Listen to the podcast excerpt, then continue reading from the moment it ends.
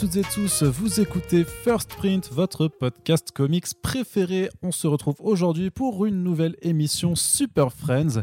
Le principe, je vous le rappelle pour ceux qui nous découvrent, c'est de discuter avec une personne qui fait vivre la culture comics et la pop culture dans son quotidien, qu'il s'agisse d'une artiste, d'un auteur, d'un éditeur ou d'une traductrice. On est là vraiment pour faire un tour d'horizon de ceux voilà, qui, grâce à qui vous pouvez avoir accès à la pop culture. Et aujourd'hui, on est hyper content, parce qu'on est toujours hyper content à First Print, d'avoir avec nous Elsa Charretier. Bonjour Elsa.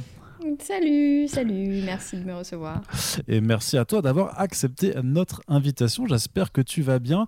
Et on va euh, se lancer directement avec une première question un peu plus généraliste avant euh, d'aborder ben, le présent de ton actualité. Elsa, euh, comment ça s'est passé 2020 en tant que dessinatrice? De la merde. Rien que ça. non, ça a été très dur. Bah, ça a été très dur, euh, déjà à la base, en tant que citoyen, citoyenne, euh, comme tout le monde, c'était pas facile de gérer la situation sanitaire et le stress que ça a engendré, etc. Euh, la deuxième couche que nous on a eue en tant qu'artistes qui travaillons sur le marché américain, c'est que la situation, la situation sanitaire a été absolument dramatique aux États-Unis et pendant un moment, je crois que 90% des boutiques étaient fermées. Autrement dit, mm. les livres ne se vendaient plus. Et comme moi, euh, je tire à, 100% euh, euh, mes revenus des ventes, ça n'a pas été facile pendant un bon moment. Voilà. Donc, pour l'instant, on n'a pas encore eu de retour sur les ventes du dernier trimestre. Mais je pense que quand on va les recevoir, ça va faire un peu mal, ouais.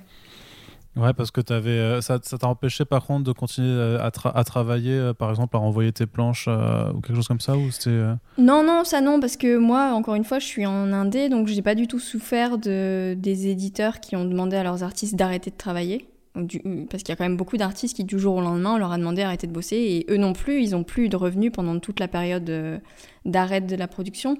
Donc ça m'a pas empêché de continuer à travailler. En revanche, ben, mes revenus vont sacrément en prendre un coup, quoi. Mais bon, euh, voilà, c'est comme ça. Tout le monde a été impacté, nous aussi, d'une manière un petit peu différente euh, des euh, salariés français, mais Ok, très bien, merci. je viens de me rendre compte qu'en fait, je t'ai même pas demandé de te présenter. Donc, il y a peut-être des gens qui se disent Bon, voilà, Elsa a vécu une un sale début d'année 2020. Mais au fait, qui est donc Elsa Chartier? Donc, en reprenant un peu les choses dans l'ordre, Elsa, est-ce que je te laisse te, te présenter Qui es-tu Que peut-on lire de toi? Donc euh, je suis artiste, je pense que maintenant c'est évident. Euh, J'écris un peu aussi, mais bon, essentiellement artiste. Je fais du comics, donc voilà, je travaille pas du tout sur le marché français. J'ai jamais travaillé avec un éditeur français, euh, sauf pour les adaptations et traductions de mes livres. Mais voilà, j'ai travaillé beaucoup avec DC Comics et Marvel ces dernières années. je travaillais sur Harley Quinn, sur Starfire, sur Wasp. Euh, j'ai travaillé avec euh, George Martin, j'ai fait une adaptation d'un graphic novel avec lui. Et depuis deux ans, je suis passée euh, quasiment à 100% en, en, indé et je sors des livres chez Image Comics que je pense pas mal d'entre vous doivent connaître. Et le premier titre que j'ai sorti là-bas s'appelle November, qui est une série de graphic novels en quatre tomes, co-créée avec Matt Fraction, qui est, pour ceux qui ne le connaissent pas, le scénariste j'ai envie de dire un peu culte maintenant, de Hawkeye et de Sex Criminals et plus récemment de Jimmy Olsen. Voilà. Très bien, bah écoutez, voilà que, que de bonnes œuvres. On attend encore qu'un éditeur français se décide pour euh, November, pour l'amener par chez nous, mais sinon, donc, c'est déjà trouvable euh, en VO. Elsa, ce qui nous amène aujourd'hui dans ce podcast, c'est euh, le fait que tu es en plein dans la campagne de financement participatif de ton deuxième artbook. Et donc, si je dis deuxième, c'est parce qu'il y en a bien eu euh, un premier. Alors, justement, euh, comment t'es venu un peu l'idée de vouloir faire cet artbook? Euh, Quelle a été ta démarche et pourquoi le financement participatif? Le premier s'est fait un peu par hasard. j'avais, j'avais, je m'étais blessée à la main, ma main de dessin évidemment, et donc du coup j'avais pris un petit peu de temps pour moi pour essayer de guérir mon outil de travail. Et euh, j'avais aussi à ce moment-là envie d'apprendre à faire des maquettes de livres, parce que je me disais que quand même honnêtement, il faudrait que j'apprenne à faire des maquettes pour faire mes propres livres. Et j'ai commencé à me lancer sur InDesign en me disant, allez, je vais me faire un petit sketchbook histoire de me peu pratiquer, etc. Et en fait, le sketchbook est devenu un artbook, et l'artbook, et finalement, euh, j'ai décidé de le lancer sur Kickstarter. Et euh, ça a démarré comme ça, et la première campagne a super bien marché. Et ça m'a encouragé à comment dire en fait, mon idée pour moi, l'artbook, c'est pas, c'est un peu étendre la définition qu'on a de l'artbook de manière un peu classique, une collection de sketchs, etc. etc. C'est très bien en soi, mais c'est vrai que moi, ce qui m'intéresse, c'était de d'avoir quelque chose qui reflète aussi mon parcours et ce que j'aime. Et moi, ce que j'aime, c'est discuter du processus de travail. C'est vraiment un truc qui me passionne. J'adore lire quand les autres le font. Et j'aime aussi parler de ma propre démarche. Et du coup, j'ai fait une espèce de pot pourri d'illustrations, de, commissions, etc., avec toute une partie euh, approfondie sur la démarche de storytelling, en fait, de comment est-ce qu'on raconte des histoires euh, en images. Vraiment, l'approche que tu as, en fait, c'est ça ce que tu dis, c'est que c'est de dépasser un petit peu la seule collection de, de dessins, mais euh, justement quand tu veux apporter un, un, regard sur le processus artistique et parler de ton travail, est-ce que justement tu as, as, eu tu as opté du coup pour une démarche qui t'est venue en tête assez rapidement ou tu as un peu tâtonné, tu as un peu cherché pour savoir bah, en fait comment est-ce que tu peux parler à l'écrit surtout euh, de ton travail? Oh, j'ai grave tâtonné, vachement. Ça n'a pas du tout été. Euh, c'est-à-dire, j'avais une idée générale de ce que j'avais envie de faire, mais bon, c'était la première fois. Et j'avais pas vraiment d'autres exemples sur lesquels me, baser. Euh, du coup, j'ai complètement tâtonné. Et une des choses qui m'a guidée, en fait, c'est marrant parce que je suis passer un peu dans l'autre sens, c'est que comme euh, mon envie aussi était de m'amuser avec le design et le graphic design du livre, j'ai cherché des images et des pardon, cherché des mises en scène intéressantes qui me permettraient moi de développer un, une autre, euh, un autre style de créativité. Et en fait, c'est après, en ayant les, les, les, designs et, et, la mise en page de, de bouquins, que j'ai rempli le contenu en fait. Donc j'ai mmh. fait la démarche complètement à l'envers. Euh, et aussi, j'ai beaucoup écouté euh, les gens euh, qui m'ont dit ce qu'ils avaient envie de voir, et etc. C'est-à-dire, tu as fait des sondages C'était par des discussions, c'est des sondages Non, y a, en final, il n'y a pas besoin de faire tant de sondages que ça. Il suffit d'écouter un peu, et sur Twitter, etc. Les gens disent ce qu'ils aiment, ça se voit, ce à quoi les gens réagissent, etc. Et, et, et quand moi j'en parlais, je sentais ce qui intéressait plus, ce qui intéressait moins. Et euh, voilà. Mais, mais, encore une fois, cette démarche était vraiment pas franchement. Euh, je ne veux pas dire que c'est pas étudié, mais c'était un test. Mhm. Et le test a fonctionné. Et euh, j'ai eu une idée un peu plus précise après avoir le retour de tous les gens qui ont participé de ce qui vraiment leur avait plu dans la démarche. Et donc c'est pour ça, c'est ce qui t'a mené sur l'élaboration de ton deuxième artbook? Euh, j'ai l'impression que je fais ces artbooks que quand je suis censée faire autre chose et en fait je décide de faire ça en dernière minute. tu t'es encore cassé la euh, main ou... Euh? Non, bah en fait j'ai toujours mal à la main. Bon, ça c'est encore une autre histoire, mais j'étais censée prendre des vacances après avoir fini November parce que j'ai pas eu de vacances depuis, mhm. je pense, 5 ans. Et je m'étais dit, je me prends 3 semaines, je me détends un peu et en fait, au bout de 3 jours, mon, mon partenaire m'a supplié de retourner au travail parce que je suis insupportable quand je ne travaille pas, visiblement. je tourne en rond en fait et je m'ennuie et du coup je suis pénible. Et du coup, il m'a dit euh, mets-toi, remets-toi à bosser. Et euh, bah, je lui ai dit pourquoi je ferais pas un nouvel artbook? J'ai envie de le faire. Euh, je suis en ce moment un peu déprimée et je sais que ça me ferait du bien. Et je sais que ça ferait probablement aussi du bien aux gens qui sont pas forcément très bien dans leur vie en ce moment. d'avoir un peu une sorte de fête parce que nous c'est comme ça qu'on envisage le Kickstarter c'est un moment où on s'éclate quoi Ouais, mais alors en, termes de, production et de quantité, je veux dire, il s'est passé un an entre les deux campagnes. Donc c'est que tu avais vraiment énormément de matériel que tu n'avais pas décidé de ne pas mettre dans le premier tome pour en faire un éventuel second, ou tu as produit euh, la blinde de dessin aussi avec, grâce à November en, en particulier? Euh, j'ai beaucoup, beaucoup, beaucoup travaillé. Et euh, bah, encore plus du fait que c'était impossible de sortir, ni de voyager, ni de rien du tout. Donc en fait, j'ai beaucoup travaillé, j'ai beaucoup dessiné, j'ai fait plein, plein, plein de commandes de collectionneurs. Donc ça, ce qui constitue un petit peu le socle artbook, entre mhm. guillemets, du bouquin. Et après, pour ce qui est du reste, euh, au final, avec peu de pages, je peux faire énormément de contenu intéressant, je l'espère, euh, sur le, décortiquage de la page en question. Voilà. Mais c'est vrai que la partie euh, couverture et la partie euh, commission, ouais, j'ai produit un, max quoi. D'accord. Alors, est-ce que, qu'il y a des différences un petit peu? Est-ce que tu as, justement, tu as, eu des retours donc après le premier volume? Est-ce que tu as aussi changé un petit peu ta façon d'aborder toujours cette, cette, description du processus artistique pour le, pour le second tome? Ou est-ce que maintenant tu sais comment le faire. Et donc euh, là, euh, c'est juste que maintenant, euh, voilà, on va dire que tu as, la méthode en main, donc tu, tu, vas y aller plus franco. J'essaye d'être euh, d'axer encore plus sur un aspect qui m'intéresse beaucoup, c'est la collaboration déjà, que j'avais pas, que j'avais un peu abordé mais peu dans le premier volume.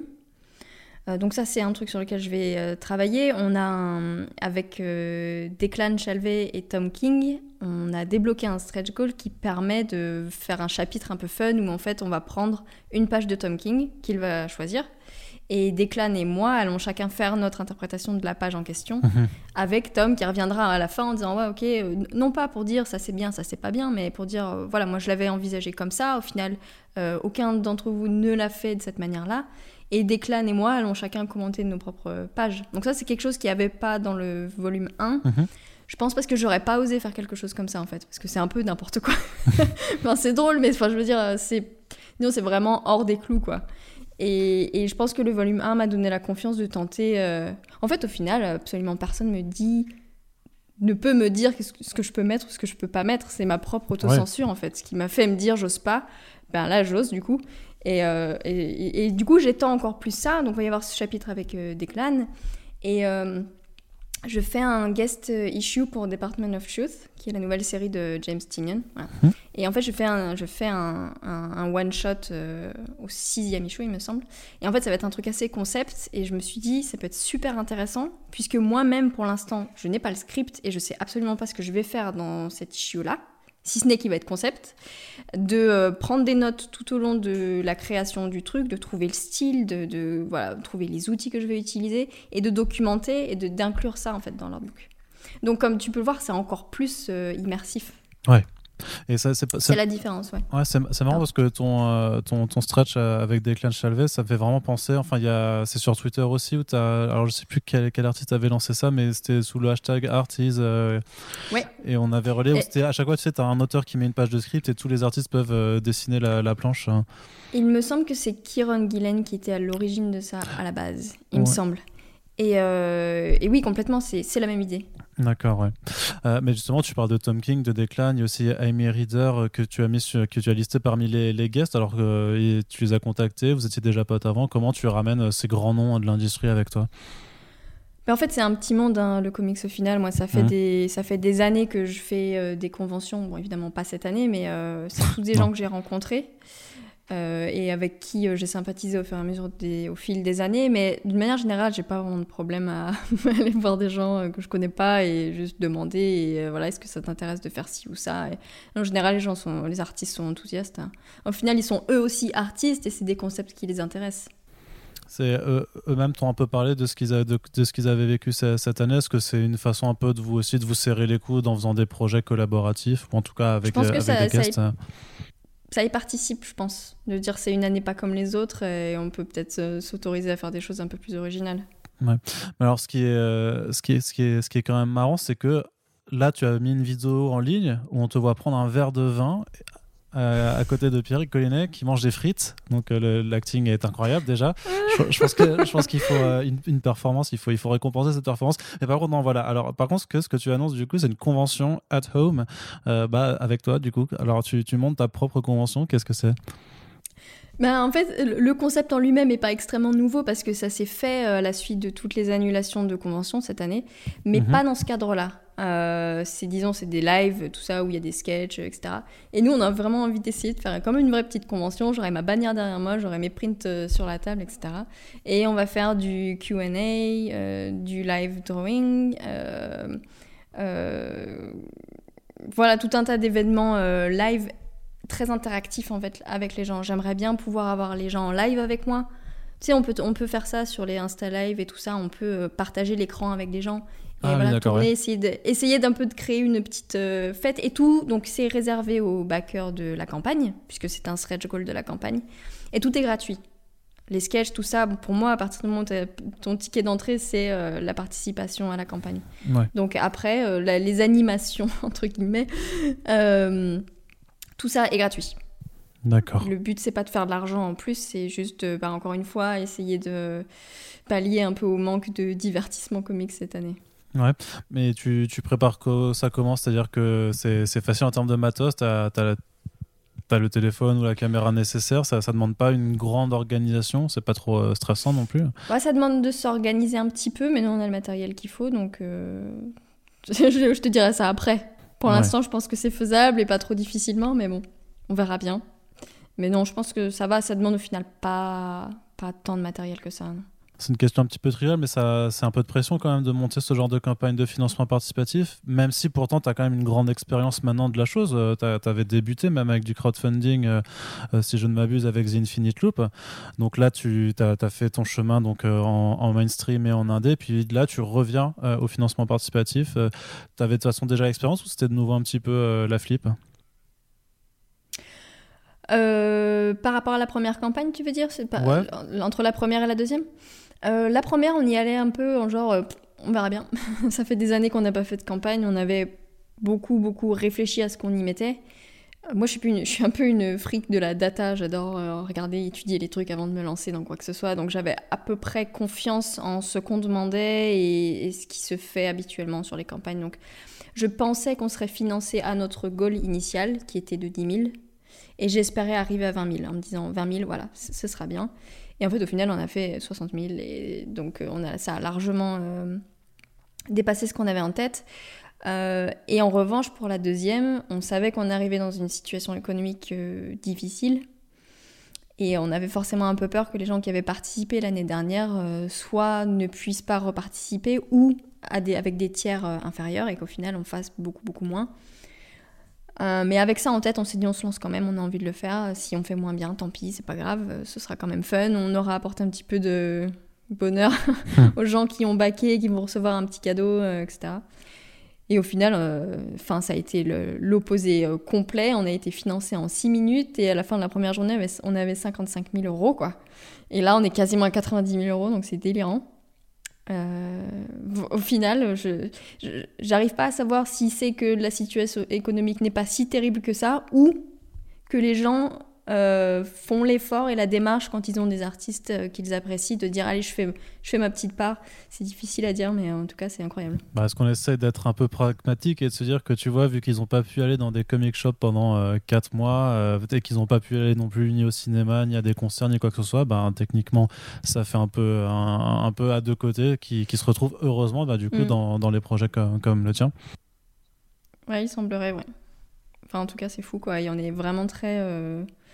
Euh, euh, sans mots même devant euh, autant de soutien quoi. C'est incroyable. C'est vraiment une volonté de, de, garder le contrôle sur toute la production de A à Z qui fait que tu passes pas par une structure éditoriale peut-être enfin déjà existante qui te permettrait de toucher plus de monde par, la, par la distribution.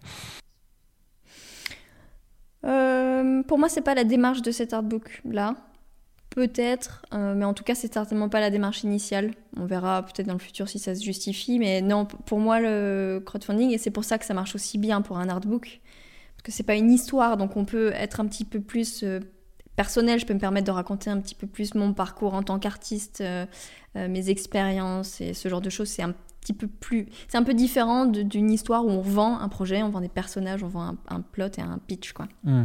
Donc c'est pas exactement pareil.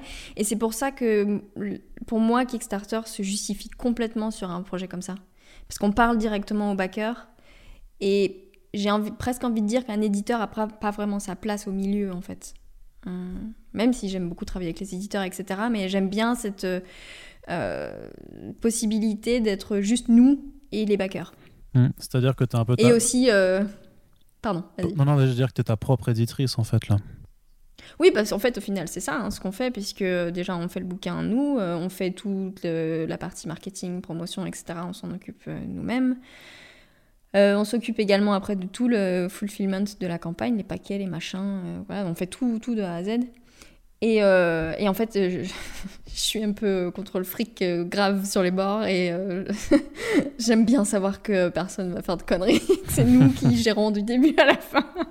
Même si on en a fait des conneries à nous, mais c'est pas pareil quand c'est les, quand les siennes.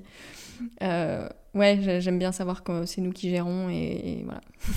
Est-ce que regard que tu portes maintenant sur l'évolution du, euh, du, crowdfunding vraiment dans la sphère comics? Parce que on en voit de plus en plus maintenant en fait des projets qui se lancent euh, par Kickstarter ou par Udul même chez nous sur euh, vraiment sur, sur et sur vraiment toutes les formes de projets, tu as vraiment des trucs très indés où effectivement tu dis que tu as zéro structure édictorale qui prendrait le risque de la publier, mais par exemple tout récemment, on a même vu Scott Snyder former son, son propre label indé chez, chez Image mais passer par du Kickstarter pour financer euh, ses prochains bouquins, alors que on est d'accord que Snyder n'a pas besoin d'un Kickstarter pour faire, euh, pour faire valider ses, prochains titres euh, hmm. chez un éditeur. Ben, c'est un truc auquel j'ai pas mal réfléchi ces derniers temps parce que, comme toi, j'ai remarqué que énormément de gros créateurs qui n'ont absolument pas besoin du crowdfunding pour vendre leurs bouquins se, se, lancent sur la page. Mais en fait, même si j'ai tendance, comme toi, à voir un peu le, crowdfunding comme, euh, allez, c'est une plateforme pour euh, les gens qui soit décident de faire un projet un petit peu différent, qui n'a pas sa place chez un éditeur, ou des gens qui ne pourraient pas trouver d'éditeur, mais qui ont quand même le droit de créer, d'avoir des gens qui achètent leurs livres. Euh, en fait, il n'y a que dans le comics qu'on voit le, crowdfunding comme ça, comme un truc uniquement pour les indés. Parce que si on, si on regarde le crowdfunding en tech, sur Kickstarter, il y a des projets énormes euh, qui sont plus du tout, euh, qui relèvent plus du tout du, du, petit créateur dans son coin euh, qui fait son truc et qui cherche des soutiens. pareil dans le, les jeux de plateau, il y a des campagnes à 12-13 millions d'euros. Hmm. Donc voilà, et il n'y a que dans le comics où pour l'instant on dit ah c'est vraiment pour les gens un peu qui démarrent ou qui galèrent ou etc. Y a, en final, il n'y a pas vraiment de raison que ce soit comme ça. Euh, quand on voit les campagnes de Boom Studio là, qui vont finir avec un million avec leur bouquin avec Kenny Reeves, on peut se dire c'est un livre qui, quand il va sortir, serait devant tous les étalages. Il sera mis en avant absolument de partout et qu'ils n'avaient pas besoin du million d'euros pour, euh, pour euh, avoir un succès sur ce livre-là. Mais c'est un outil au final pas négligeable pour les éditeurs qui, qui permet de faire une énorme campagne de, de promotion euh, sans, même, sans même parler de l'aspect financier euh, qui visiblement est euh, croissant, enfin, ils arrivent à avoir des, campagnes de plus en plus, plus financées. Mmh. c'est une une campagne de promotion pour, avant même la sortie du bouquin qui est assez incroyable. Et surtout, étant donné que c'est surprenant et que c'est nouveau, etc., c'est couvert par de la presse généraliste. Mmh.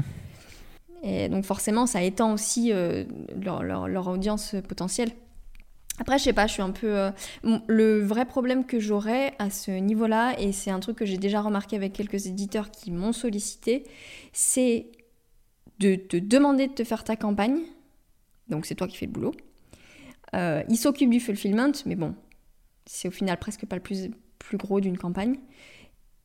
Et par contre, ils, ils te gardent quand même 50% de tes droits euh, d'ownership, comme on dit, de propriété intellectuelle. Hmm. Pour moi, les 50% des droits, ils se justifient parce que l'éditeur a une structure et une force financière et de, publication et de, de, possibilité de trouver une audience large qu'un créateur seul ne peut pas avoir. Donc ça justifie, ok, c'est donnant-donnant.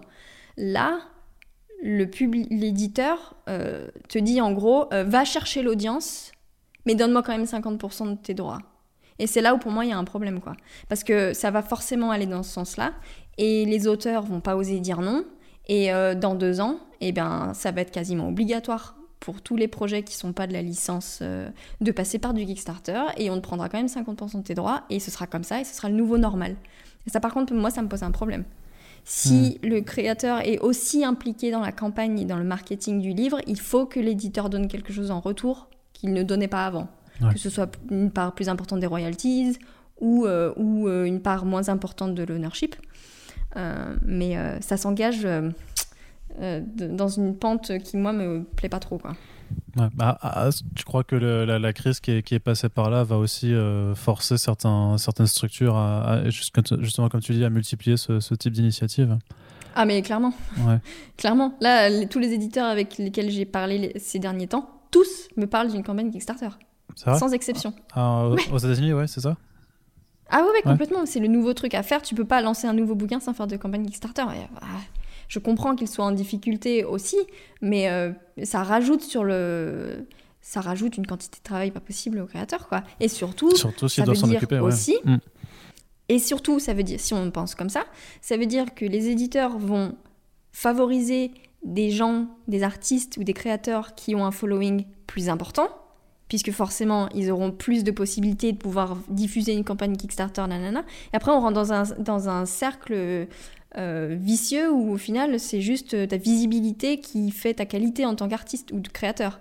Et ça, par contre, euh, c'est vraiment pas bon. hein. Ouais, puis euh, pense, euh, pense au- juste au, au créateur qui sera sur zéro, zéro- sur zéro réseaux sociaux.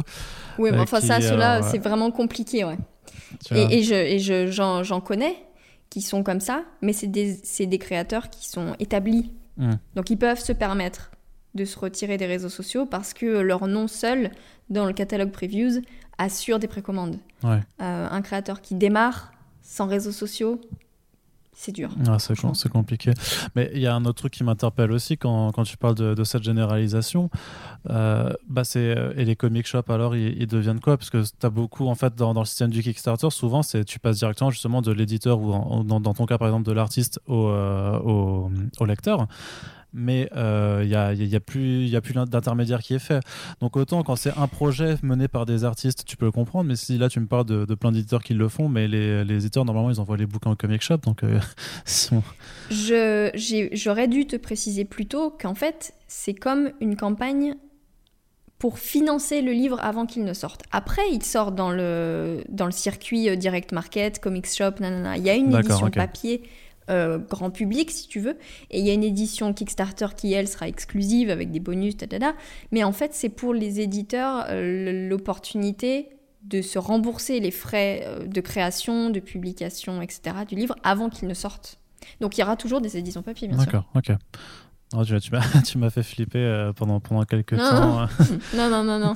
Justement, on parlait de, de réseau, de, communi- de communication. C'est, ça t'a pris beaucoup de temps euh, de mettre en place aussi cette communication? Parce que tu as quand même sorti des, euh, bah, des vidéos. euh, bah, on le voit à la qualité de l'image et du son que voilà que tu pas fait ça juste sur, sur un téléphone ou en tout cas tu as utilisé un bon téléphone dans, dans, dans le cas contraire, quoi, mais c'est, ça demande énormément de travail.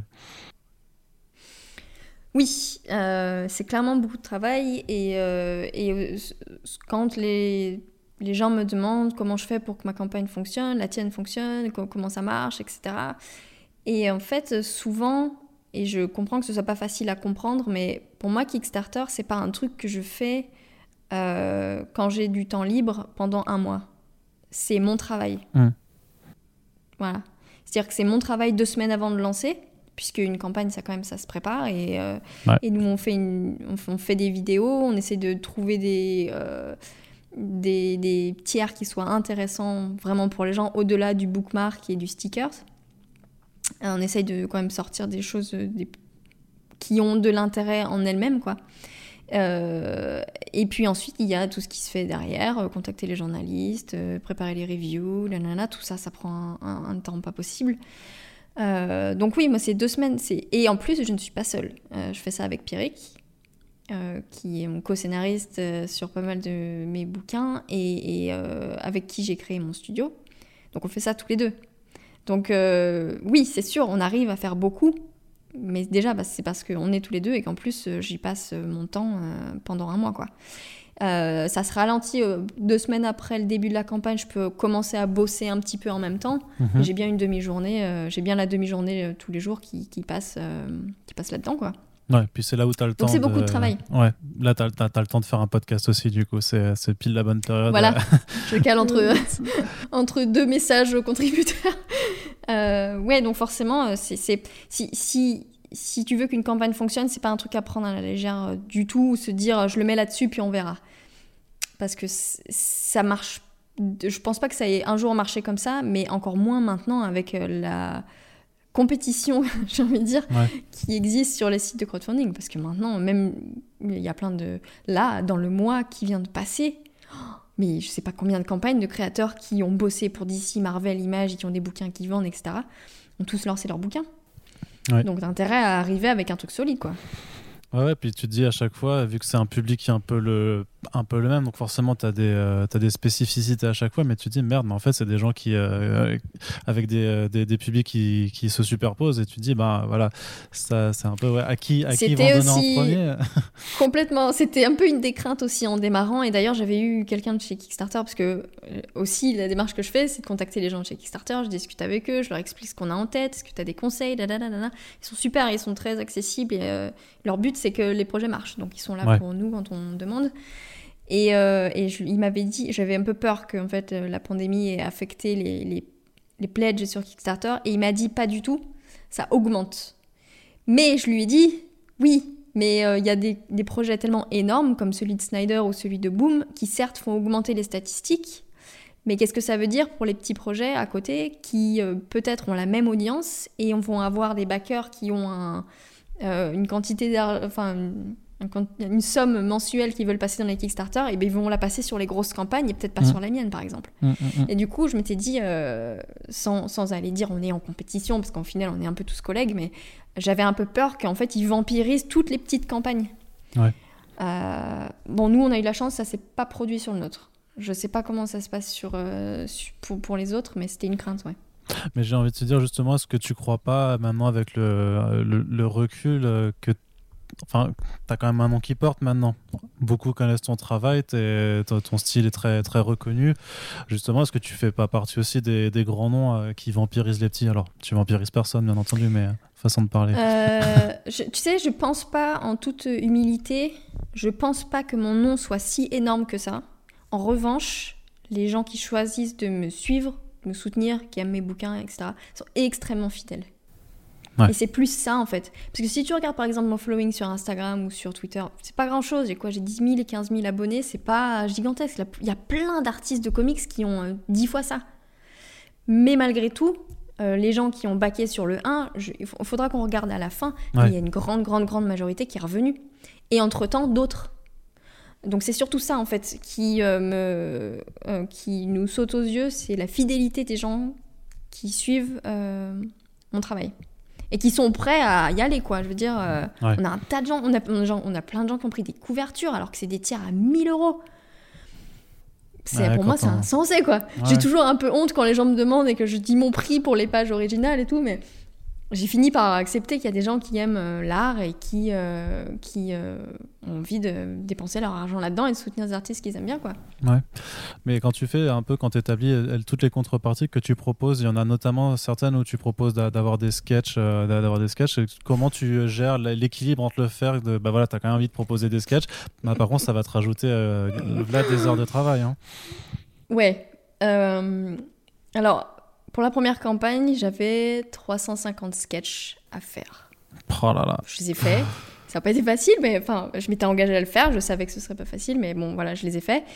Euh, pour la deuxième, j'ai arrêté. Encore une fois, j'avais pas forcément anticipé qu'il y aurait autant de personnes qui participeraient. Mais ce qui est bien avec Kickstarter, c'est qu'on peut limiter un tiers au bout d'un moment. On ne peut pas modifier, mais on peut limiter. Euh, et, du coup, euh, quand j'ai vu que j'arrivais à 600 sketchs, je me suis dit, je vais m'arrêter là parce que sinon je vais jamais ah, m'en sortir. énorme. Donc j'ai coupé le tiers et j'en ai 600. Bon, euh, je vais étaler ça hein, sur le temps entre, entre le moment où on reçoit les livres et le moment où, et le moment où on va tout envoyer. Mais euh, non, ça, ça devrait passer, je pense. Mais attends, c'est des sketchs où euh, chacun va pouvoir te demander euh, ce qu'il souhaite ou tu... non. Non, non, non, non, ça c'est pas possible. c'est pas possible. Et d'ailleurs, quand les gens me demandent ce que je pourrais avoir un joueur de trompette, alors c'est pas que je veux pas, mais c'est impossible. Je peux pas manager des centaines et des centaines de demandes, c'est impossible. Donc je fais des sketchs comme je ferais en convention gratuitement. non, pas gratuitement, je t'ai fait payer plus cher en convention d'ailleurs. Euh, et euh, voilà. Donc ça fait c'est bien parce que c'est pour les gens c'est une petite pièce originale, euh, quelque chose d'un peu unique qu'ils ont, mais qui n'est pas non plus extra limité et que du coup je peux faire pas très cher. Parce que je crois que c'est 35 euros le, le, sketch. Si je faisais des trucs personnalisés, bah, ce serait 5, 6, 7 fois plus. Hmm. Et je, je, je, je, comprends bien que c'est pas forcément dans le budget de la plupart des gens. Donc je préfère faire un tiers un peu c'est un petit sketch, mais c'est un personnalisé quoi. Hmm. Une question aussi un peu technique, parce que j'en profite vu que tu, euh, vu que toi et Pierre, vous gérez vraiment la, la campagne ben, de A à Z jusqu'à l'étape finale. Euh, l'expédition, c'est pas méga relou de quand t'as une campagne en plus qui marche bien plus loin que ce que tu avais imaginé. Ben après de tout ce qui est envoi, la logistique, vous avez de quoi assurer ça? Ouais, bah on a de la place. Le plus, le plus, le pire, c'est parce que stocker, parce que là, on va, on va recevoir 2000 bouquins, donc c'est, c'est, c'est beaucoup, beaucoup euh, de cartons. mais euh, non, ça va. Mais en fait, je sais pas, moi j'aime bien ranger les trucs. Et du coup, quand je vois tous ces cartons, je me dis punaise, vite, on envoie que ça dégage, que ça reste pas au milieu. Et euh, non, j'aime bien, j'aime bien faire ça. On est super bien organisé il vaut mieux parce qu'avec les tiers différents, en plus, moi, mmh. dans les tiers, je sépare les contributeurs français des contributeurs étrangers, parce que les contributeurs français ont un livret de traduction. Oui. Parce que le, livre lui-même est en anglais, mais euh, voilà, donc on sépare tout bien pour qu'il n'y ait pas d'erreur. Et euh, je touche du bois, mais sur la première, on a eu très très très peu d'erreurs. Mais non, on est bien organisé. Et, euh, et franchement, non, j'aime bien. C'est fun d'envoyer tous les trucs, d'avoir les gens qui envoient leurs photos en disant Ah, j'ai reçu, trop bien. C'est cool. Ouais. Euh, justement, tu disais que tu étais Data Freak avant. Tu as, une idée un petit peu de la répartition entre les, les backers français et, euh, et, et, internationaux pour voir. Ouais. J'ai grave une idée. je te dis, je connais, je connais mes chiffres. sur, le premier, sur le premier Kickstarter, sur 824 backers, on avait 122 français. Donc un huitième, dans ce modo. Voilà, donc c'est une petite part, mais, mais significative quand même, clairement. Et sur la deuxième, pour l'instant, j'ai pas d'idée, on peut pas savoir euh, mhm. avant la fin. Euh, enfin, je pourrais compter à la main, mais bon, ce serait long. Euh, on saura à la fin, mais j'estime que ce sera à peu près la même chose. Ouais. Il y a un autre élément qui est important dans ta campagne, c'est qu'en plus de l'artbook, tu proposes aussi quelque chose qui s'appelle November Commentary Edition. Mm. Alors, est-ce que tu peux nous expliquer un petit peu ce que c'est cette Commentary Edition? Alors, l'édition commentée, c'est le, le, Alors, ce sont des pages originales de November, donc mon livre avec Matt, en noir et blanc, sur lesquelles je fais des annotations à la main euh, sur mes décisions créatives. Euh, c'est-à-dire, par exemple, euh, pourquoi sur ce décor-là, sur ce panneau-là, il n'y a pas de décor, justement? Pourquoi sur le suivant il y en a? Parce qu'il y a une réflexion derrière tout ça, c'est pas, c'est pas, c'est pas du hasard. Euh, pourquoi euh, ce personnage euh, est-il ancré en noir à moitié et complètement dans la lumière de l'autre côté, etc. Tout ce genre de décisions qui au final sont des décisions quotidiennes pour nous et auxquelles on pense plus forcément. ça devient beaucoup de l'instinct. J'ai essayé de compiler tout ça et de les noter directement sur les pages parce que je trouve que c'est bien de montrer en application concrète comment, euh, comment des, euh, des, théories, entre guillemets, s'appliquent euh, dans, dans, un livre. Donc ça, c'était vraiment le, le... ce qu'on avait fait sur la première campagne, c'est qu'on avait réédité l'intégralité du volume 1 de November, donc 60 pages. Et là, sur le deuxième, on va faire quelque chose d'un peu différent, parce que je voulais pas non plus faire un repeat, c'est pas du tout le but. on va mélanger le concept du numéro 1 avec une participation bien plus importante de maths, qui va lui aussi expliquer son processus dans l'écriture de November. Euh, donc en fait, c'est. Et j'ai commencé à voir ses premières notes, et en fait, c'est un espèce d'aperçu euh, dans son esprit. C'est assez incroyable. C'est pas du tout un, textbook euh, avec faire ci, faire ça, etc. Mmh. Pas du tout. C'est beaucoup plus. c'est beaucoup plus compréhensif dans son approche. il explique d'où les idées lui sont venues de ci, de là, comment il a fait un amalgame pour que tout que tout corresponde et que tout s'ensemble bien. Euh, comment, comment son expérience personnelle en tant que gamin a, euh, évolué, a impliqué cette histoire. Enfin, pardon, je trouve plus mes mots. Vas-y. Euh, a eu un impact sur cette histoire. et aussi, il fait un petit peu un retour sur quand il était jeune, quand il a commencé à écrire, les difficultés qu'il avait, comment il a réussi à les dépasser en faisant certains exercices d'écriture, etc. Donc c'est un truc euh, super personnel, bien plus personnel que ce que j'avais euh, anticipé ou que je lui avais même demandé. Et euh, c'est, enfin, c'est de l'or, quoi. Je vais vraiment lui faire de la place pour qu'il puisse s'exprimer. Et donc voilà, du coup, l'histoire est de, l'idée est de montrer comment tous les deux, on arrive avec nos parcours, etc. Et on arrive à faire un livre unique et un produit, une collaboration de, de personnes qui pensent l'art de manière au final assez différente, parce qu'on n'a pas du tout le même processus de travail. Mais ce qu'il va commenter, c'est bien tes planches dans, dans le bouquin. C'est pas, pas le script à côté où il dit euh, voilà ce que, ce que j'avais envie de faire. Ça va être les deux. Les deux, d'accord. Il y aura des deux. Il y aura des commentaires des pages, mais l'essentiel va être euh, les décisions qui ont été prises sur le script et, euh, et surtout les décisions qui ont, ont, été prises avant même de commencer le script. Sur toute la genèse du pitch, euh, etc. Parce qu'il y a forcément aussi un, passage où entre le, script que tu reçois et quand il, enfin le script qu'il t'envoie et qu'il reçoit les planches, où j'imagine que vous discutez également sur, euh, bah, sur, ce qui, est-ce que ce qu'il voit est vraiment en adéquation avec euh, ce qu'il avait envie de voir ou, euh, ou pas? Pas du tout. Ah non? Non, non, absolument pas. Matt n'est pas du tout interventionniste. Après, je, je, pensais pas forcément, je te coupe, hein, mais euh, je pensais pas interventionniste, mais juste en fait de, de, discuter avec toi, de pour dire ah bah ça c'est vachement bien, enfin ça c'est bien, ou je pense à autre chose, ou euh, tu sais d'avoir vraiment euh, de ouais un, échange, parce que dans ton dans ton commentaire, si ça se base aussi sur les scripts, techniquement, je pense que les commentaires qu'il a fait sur le script par rapport à tes planches, c'est des commentaires qu'il a fait avant, alors que sur les planches c'est genre après quand il voit vraiment la, hmm. mise en, forme de ce qu'il avait écrit. bah enfin sur les quatre volumes qu'on a fait, euh, je crois que j'ai eu deux pages à refaire. Voilà, où il m'a dit là ça correspond pas vraiment ou du tout avec ce que j'avais en tête. Donc dans ces cas-là, oui, évidemment, euh, si j'ai pas réussi à transmettre l'idée initiale et que l'idée initiale pouvait pas se substituer à une autre, euh, voilà, dans ces cas-là, il me le dit et je refais. Mais sinon, globalement, non, jamais. Il m'a, oui, des fois, il me disait c'est pas du tout comme ça que je le voyais, mais ça marche, nickel. Il n'y a pas de, voilà, parce que aussi le boulot de l'artiste, c'est il faut qu'on ait quand même une liberté d'interprétation. On n'est pas juste là pour mettre en image les idées de quelqu'un d'autre.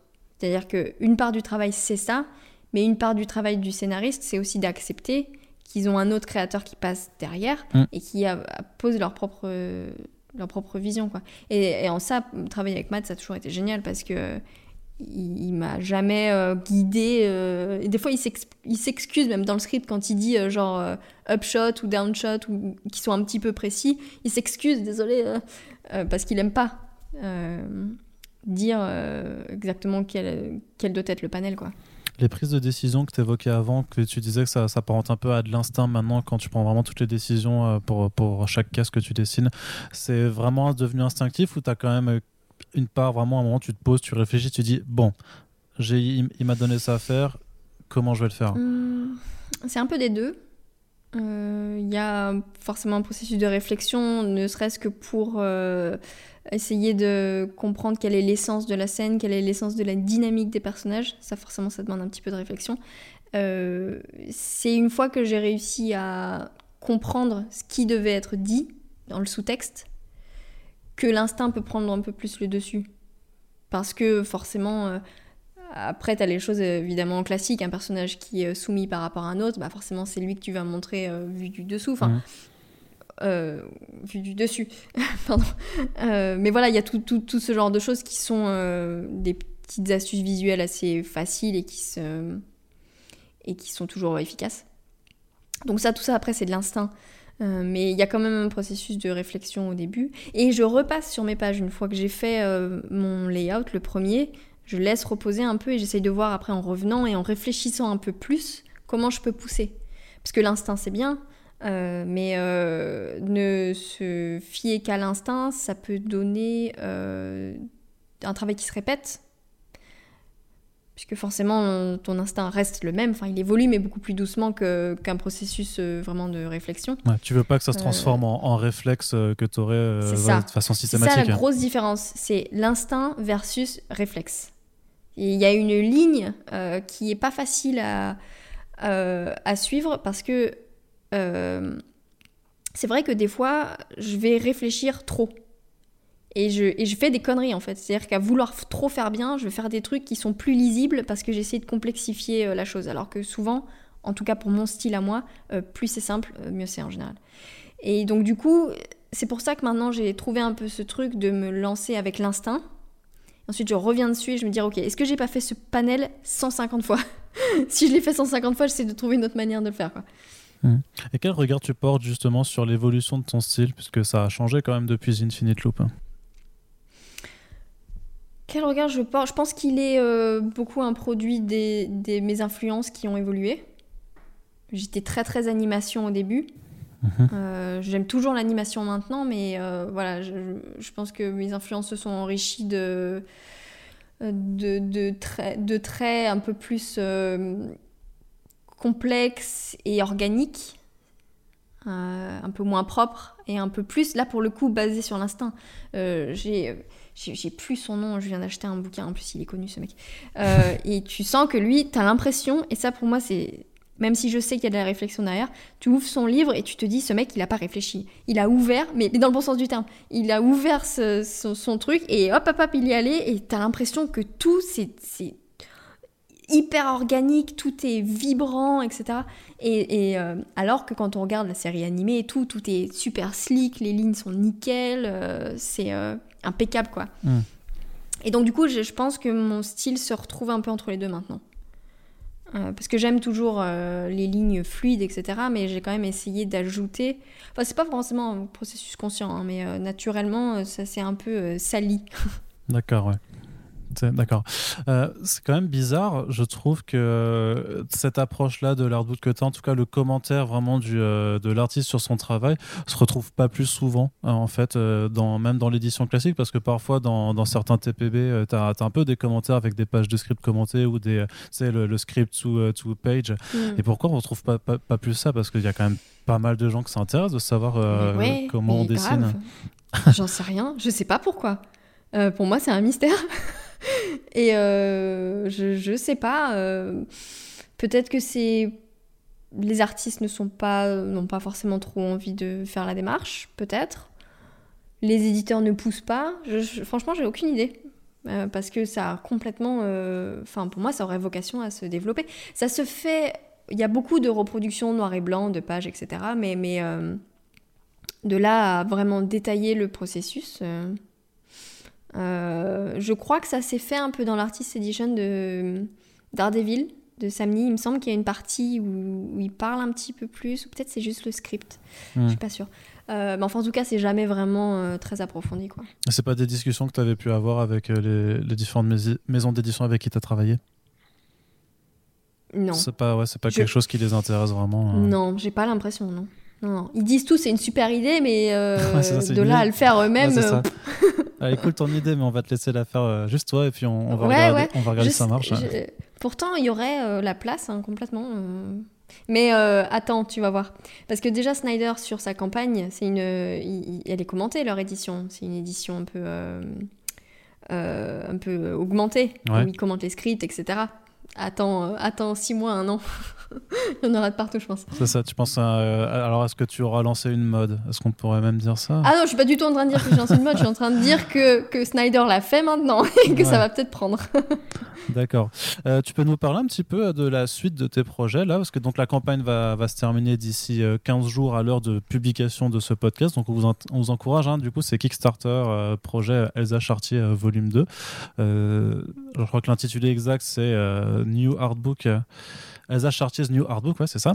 Euh, quelle est la suite pour toi? Alors, peut-être que dans un an, on fera un 3, tu, tu penseras à, encore changer la formule pour donner un troisième artbook. Mais euh, sinon, qu'est-ce que 2020 euh, et 2021 va nous apporter de ta part?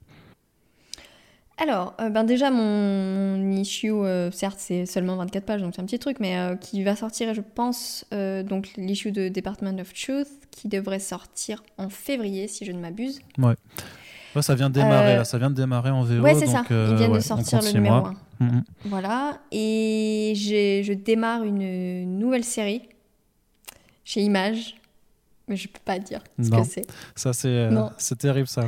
Tout le monde va savoir, mais personne ne saura en même temps. C'est. Euh, voilà. je, sais absolument pas quand est-ce qu'on va annoncer ça. On est tout au début. Mais je. Zip. je, je ne dirai rien, mais ça va être énorme. je dis pas ça à la légère. Donc du créateur own parce que définitivement pour toi c'est dans l'indé que tu, que tu te sens le mieux et euh, pas de retour au, Big Two euh, avant longtemps? Non. Euh, des fois on me propose des, des mini-histoires, des machins comme ça pour les anthologies et tout. Des fois ça m'intéresse. Hmm. voilà, quand le perso est cool ou j'ai deux minutes et j'ai envie de faire quelque chose d'un petit peu différent. Mais non, j'ai pas du tout envie de revenir à 100% ou même à 50% chez un chez un éditeur qui fait de la licence parce que, en fait, au final, euh, quand on fait de l'indé, c'est certes plus incertain, mais pour moi, on construit un peu plus notre avenir que euh, en travaillant pour des licences où euh, après, après avoir rendu ta page et encaissé ton chèque, c'est fini quoi. C'est-à-dire que c'est du travail que tu as produit pour maintenant et c'est tout. Quand tu développes des licences, des personnages et, des, et des, des, propriétés intellectuelles, déjà tu sais jamais ce qui peut se passer avec ces propriétés. Il y a tellement d'adaptations à droite à gauche, etc., que c'est absolument pas impossible pour un jeune créateur d'avoir un bouquin qui est racheté. Euh, non pas que ce soit ce à quoi je pense nécessairement. Est-ce que, ça, est-ce que c'est quelque chose que tu as pensé quand, as, quand vous avez fait November avec Matt ou euh, dans ton prochain projet Image Est-ce que c'est quelque chose que, qui, euh, qui, est pris en compte vraiment? Alors, très honnêtement, pour celui avec Matt, je pense pas qu'on s'y attendait à quoi que ce soit parce que c'est de la niche quand même, November. Mhm. C'est un projet qui, moi, je trouve incroyable. Je trouve que c'est un des meilleurs boulots de Matt. Et, mais ça reste quand même un, un truc qui n'est pas absolument tout grand public. Mais tu viens de dire on s'y attendait pas, c'est-à-dire qu'on vous avait fait des propositions alors? Non, non, non, pardon, non, ah, non, on ne s'attendait pas à une, une adaptation particulière. On pensait qu'on n'aurait rien. Pardon, je me suis mal exprimée.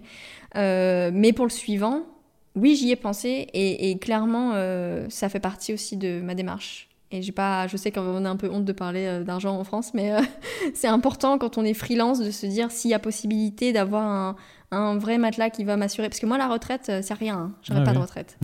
Donc, euh, il faut aussi pas être trop bohème et penser à nos vieux jours. Et donc, évidemment, une adaptation d'un de tes bouquins en cinéma ou enfin en film ou série ou je ne sais quoi, c'est un truc qui peut te changer. quand changer tes vieux jours, quoi. Mhm. Donc, oui, évidemment, j'y pense. C'est pas du tout mon moteur principal, puisque en se lançant dans November, on savait qu'on n'aurait pas des ventes euh, comme un Batman. J'avais envie de faire un truc euh, super qualité, intelligent, etc. Donc c'est pas du tout le moteur derrière ma démarche. Mais de temps en temps, je me dis, si ça, si ça marche avec le scénariste, si c'est le bon scénariste pour ça, euh, allons-y pour ça, quoi. Tout en, évidemment, continuant à produire du travail de qualité, c'est avant tout un livre. Et je veux que le livre soit de qualité. Ah, justement, c'est. Euh, alors, il y a des envies de, travailler avec Matt et de faire un travail de qualité aussi, mais euh, il y, a une partie quand tu te lances dans un projet comme un November, si tu es, déjà conscient à la base que ça va pas marcher des masses parce que le secteur indé, ça, à part à quelques exceptions près, euh, ben, ça, ça cartonne pas de effectivement, comme, un Batman. Mais tu quand même de, tu t'es dit, j'ai quand même de quoi, au pire, je sais pas, genre payer ton loyer ou, ou, juste te nourrir parce que ah, peut-être à côté, tu faisais des commissions alors et que ça te permettait de, de faire le bouquin ou tu t'es dit euh, que tu avais quand même un peu aussi une, assurance du fait que Matt Fraction, c'est pas non plus le, premier auteur, euh, euh, c'est pas un auteur qui débute, et c'est donc du coup, t'allais pas gagner beaucoup, mais quand même, voilà, avec Matt bah, Fraction. clairement, November sans Matt. on en aurait vendu 500, je pense.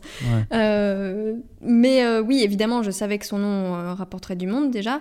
Et j'ai eu beaucoup de chance, parce que j'ai eu, une, une avance, moi, de, de la part d'image.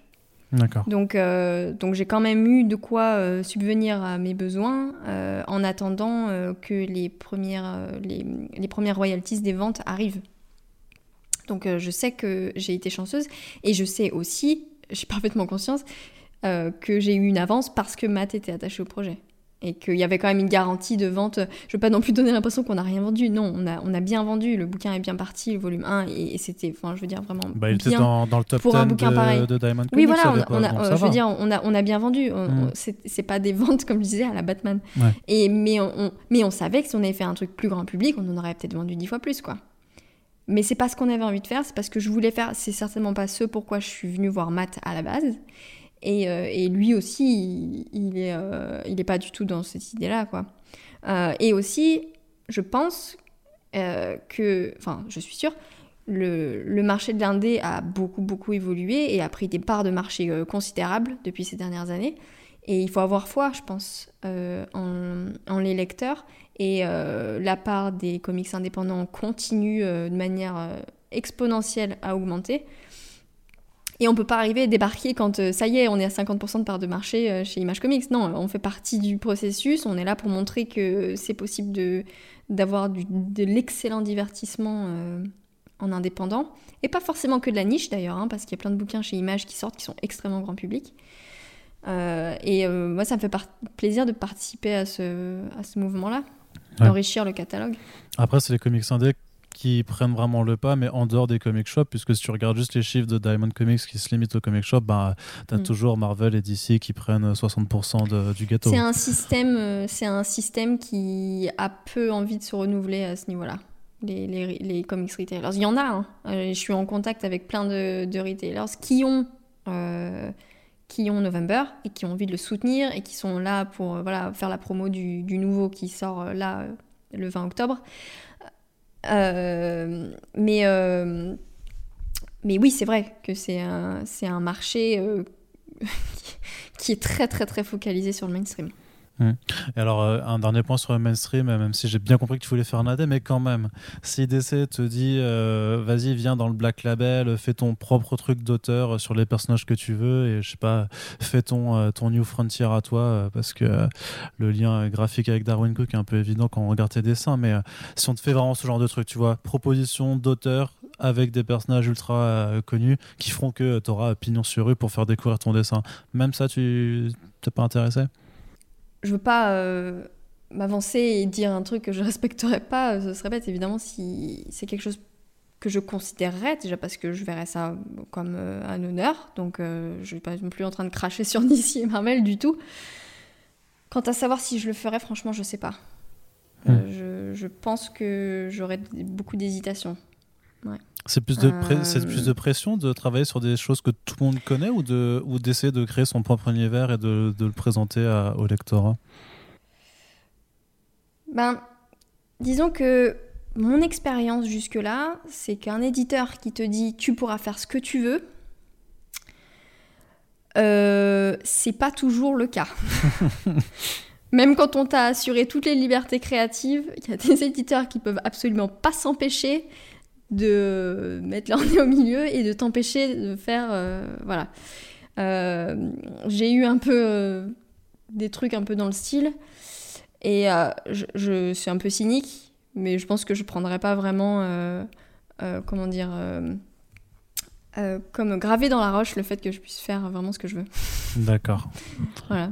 Ok. Surtout quand c'est des, surtout quand c'est des trucs sur lesquels il y a beaucoup de, les regards se portent, etc. Et euh, dans ce cas-là, les éditeurs, ils, essayent toujours de mettre leur nez au milieu. Quoi. Les, seuls, les seuls projets sur lesquels ils te laissent tranquille, c'est les trucs qui vendent pas.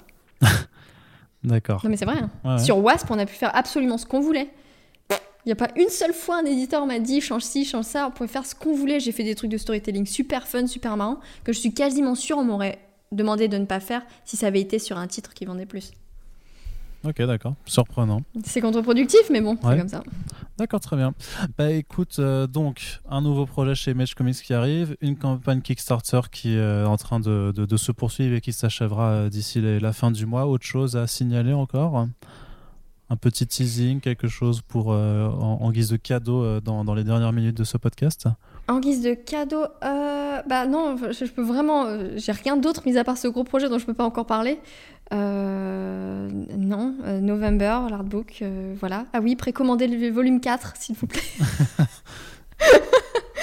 non, voilà, la série se conclut et, et voilà, sur 4 volumes. Et voilà, si vous avez lu le 1, et je vous encourage vraiment à lire la suite parce que c'est une histoire qui se lit dans son intégralité pour avoir du sens. Quoi. Ok, très bien. Bon, bah, je n'aurais pas réussi à te faire céder d'habitude parfois. Mais c'est que je. Les... Ils sont moins vigilants que à la fin du Super Friends. Ils se disent, ah, c'est bon, ils, oublient que j'enregistre plus et, ils balancent. Mais... Je vais me faire taper sur les doigts si j'en si si j'en dis trop. Alors, je préfère pas. On voudrait, on voudrait pas que tu te fasses taper sur les doigts. Déjà que tu as encore mal à la main, ce serait vraiment. Euh, voilà. Faudrait pas. Ok. Eh ben, écoute, euh, Elsa, je te remercie d'avoir été avec nous euh, pour cette émission. Euh, bah, merci à toi, c'était un plaisir. Donc, euh, pour rappel, jusqu'à la fin du mois d'octobre, donc vous pourrez retrouver euh, le Kickstarter pour l'artbook d'Elsa Chartier. la campagne suit son, suit son cours, et donc vous pouvez aller participer. On vous remercie de nous avoir écoutés. On espère que Super Friends est un format qui vous plaît toujours. Voilà, on aime discuter avec des artistes et on espère que ça vous plaît de les entendre. N'oubliez pas que vous pouvez soutenir notre podcast tout simplement en partageant les émissions, en faisant vos retours, en laissant des commentaires en mettant des étoiles sur iTunes. Bref, vous avez vraiment tout un tas d'outils complètement gratuits qui s'offrent à vous. Et s'il vous reste quelque chose après avoir backé le Kickstarter d'Alza, n'oubliez pas que vous pouvez également nous soutenir sur Tipeee afin de pérenniser notre podcast. Sur ce, je vous laisse et je vous dis à très bientôt pour un prochain podcast First Print. Salut